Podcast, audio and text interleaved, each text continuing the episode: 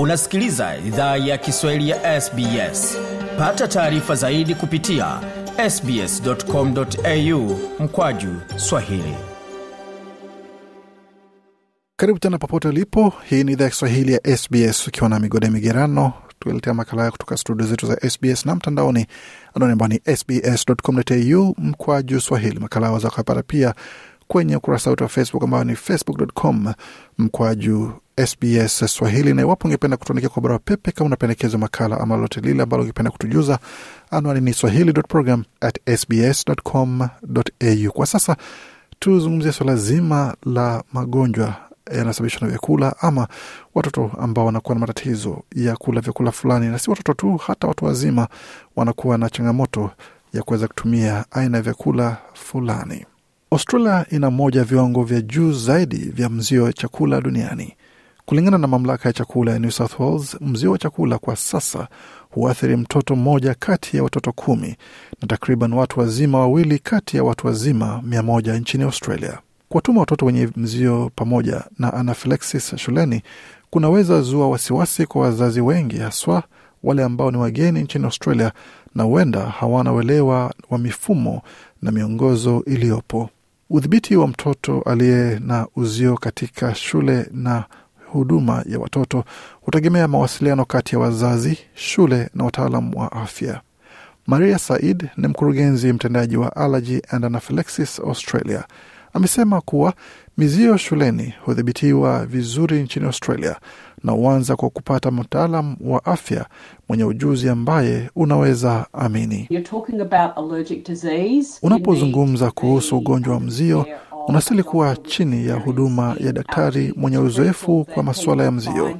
Ni muhimu sana kwa watu kumpata daktari ambaye wanaweza amini, wakielewa pia kuwa hawatakuwa na majibu yote, kwa sababu kuna mengi ambayo bado hayajajulikana kuhusu ugonjwa wa mzio, ila kumpata mtu ambaye unaweza mwamini na kupata ushauri wao kuendelea kupokea huduma kutoka kwao kunapendekezwa.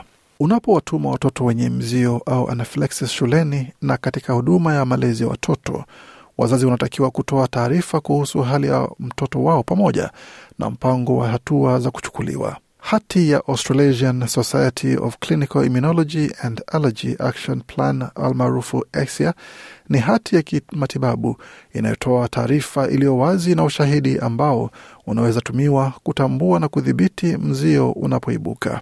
Hati hiyo inastahili jazwa na kutiwa saini na daktari anayehudumu au muuguzi.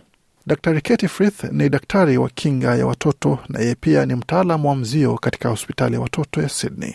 Alipozungumzia hoja hii alisema kwamba kuna hati kadhaa za hatua ya mipango na zote zinazopakuliwa bure bila malipo kutoka tovuti ya Asia. Mpango wa hatua ambao unaweza sikia kuhusu mara nyingi ni mpango wa hatua mwekundu. Huo ni mpango wa hatua kwa anaphylaxis na unaweza tumiwa kama umetambuliwa kuwa mzio wa chakula na umeandikwa kutumia sindano ya adrenaline. Pia kuna mpango wa hatua wa kijani ambao unaweza tolewa kwa watoto ambao bado hawajaandikiwa tiba ya sindano ya adrenaline, ila wako kwenye hatari ya tatizo la kiafya. Hati ya mipango ya hatua inaweza pakuliwa bure kutoka tovuti ya Asia na tafsiri za hati mpango zinaweza patikana pia. Hati za mpango wa hatua hudumu ila zinaweza fanyiwa tathmini mara nyingi, hatua ambayo inastahili amuliwa na daktari wako. Wakati mwingine, baadhi ya shule huomba hati ya mpango wa hatua ifanyiwe mageuzi kila mwaka, ila si lazima iwe hivyo, kwa sababu baadhi ya watoto ambao wana aina fulani za mizio tunaweza zifanyia tathmini tu kila miezi kumi na nane au kila miaka mbili. Mwaka jana Australia ilizindua mwongozo bora wa kitaifa kwa kuzuia na kudhibiti anaphylaxis shuleni na katika vituo vya huduma ya watoto. Kulingana na Bisaid, moja ya ujumbe muhimu katika miongozo hiyo ni umuhimu wa kuwa na uelewa wa mzio badala ya kutegemea marufuku pana ya aina fulani ya vyakula kama njugu na mayai ambavyo vinaweza unda hali ya usalama usio sahihi. Banning does not work. We've got to have systems Marufuku huwa hayatumiki. Lazima tuwe na mifumo ya kusaidia kupunguza hatari ndani ya mazingira ya darasa. Sisemi kuwa tunaambia kila mtu alete njugu au sesemi darasani. Kwa Novia Chan ambaye mwanaye Tristan ana mzio wa vyakula vingi kama kitu chochote kutoka kwa ng'ombe, mayai, vyakula vya baharini pamoja na njugu, imekuwa muhimu sana kuwa na sheria kali pamoja na kumwelimisha mwanaye kuhusu hali yake. Bichan na maelezo zaidi. And I also tell Tristan, do not eat anything given from the others. Huwa If namwambia you wanna try Tristan pia usile chochote ambacho wengine wanakupa. Kama anataka jaribu chakula ambacho hajawahi kula, daima kilete kwangu ili niweze kagua vilivyo ndani na kuhakikisha havina njugu, mayai na vyakula vyovyote kutoka kwa ng'ombe. Katika shule ya Tristan, mipango ya hatua imechapishwa darasani kwa kukumbusha walimu na wanafunzi kuhusu hali yake ya afya. Inaruhusu wanafunzi pia kujifunza kuhusu mizio pamoja na kuwa na uelewa kuhusu walivyoandaliwa kwa mlo wa mchana. Luckily, food sharing is prohibited at school. Kwa bahati nzuri, ni marufuku kuchangia chakula shuleni na wanafunzi wote waambiwa wasichangie vyakula vyao pamoja na wanafunzi wenzao. Ni muhimu kwa wazazi na wafanyakazi wa shule kushirikiana na kuwa watoto wote wanahusika katika huduma kwa kiwango kinachostahili cha umri. Bisaid alisema. So educating the child with food allergy, educating their peers. Kwa hiyo kuelimisha mtoto mwenye mzio wa chakula, kuwaelimisha wenzake kwa jinsi ya kuwajali marafiki wao ambao wana mzio wa chakula, kuelezea hatari za of kuweka mikakati mingi ya kusaidia kupunguza hatari ya to kwa mtoto huyo, ila muhimu zaidi kujua pia jinsi ya kutambua tukio la mzio na cha kufanya kinapotokea, kwa sababu kitatokea.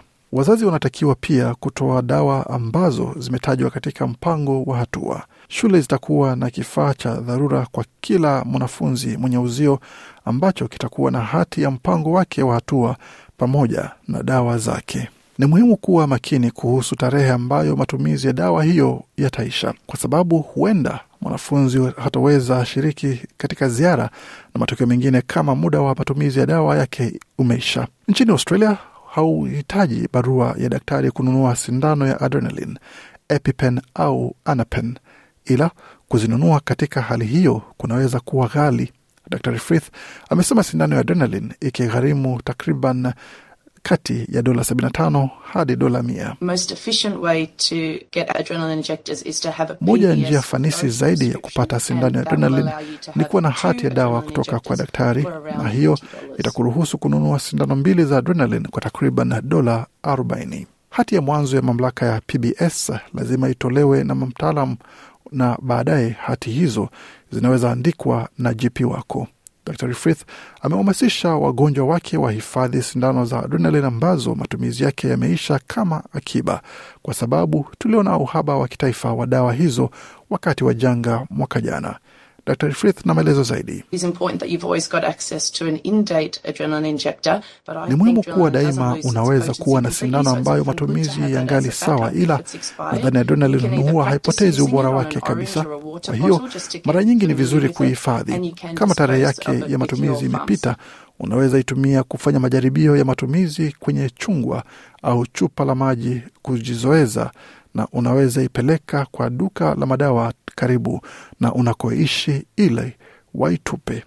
Kuwatuma watoto wenye mzio shuleni kunaweza zua wasiwasi kwa wazazi, ila kuwa na mawasiliano ufanisi si tu na mtoto wako, ila pia na shule inaweza kuwa muhimu kutoa elimu na uelewa wa mzio. Tunatumai kwamba taarifa hii imekupa uelewa zaidi kuhusu changamoto za aina hiyo ya mzio, pamoja na hatua ambazo unaweza kuchukua kuweza kuhakikisha kwamba mwanao ama wewe mwenyewe una taarifa zinazostahili za kuweza kutumia iwapo utakabiliwa na changamoto hiyo kutoka kwa mwanao ama mtu mwingine katika jamii.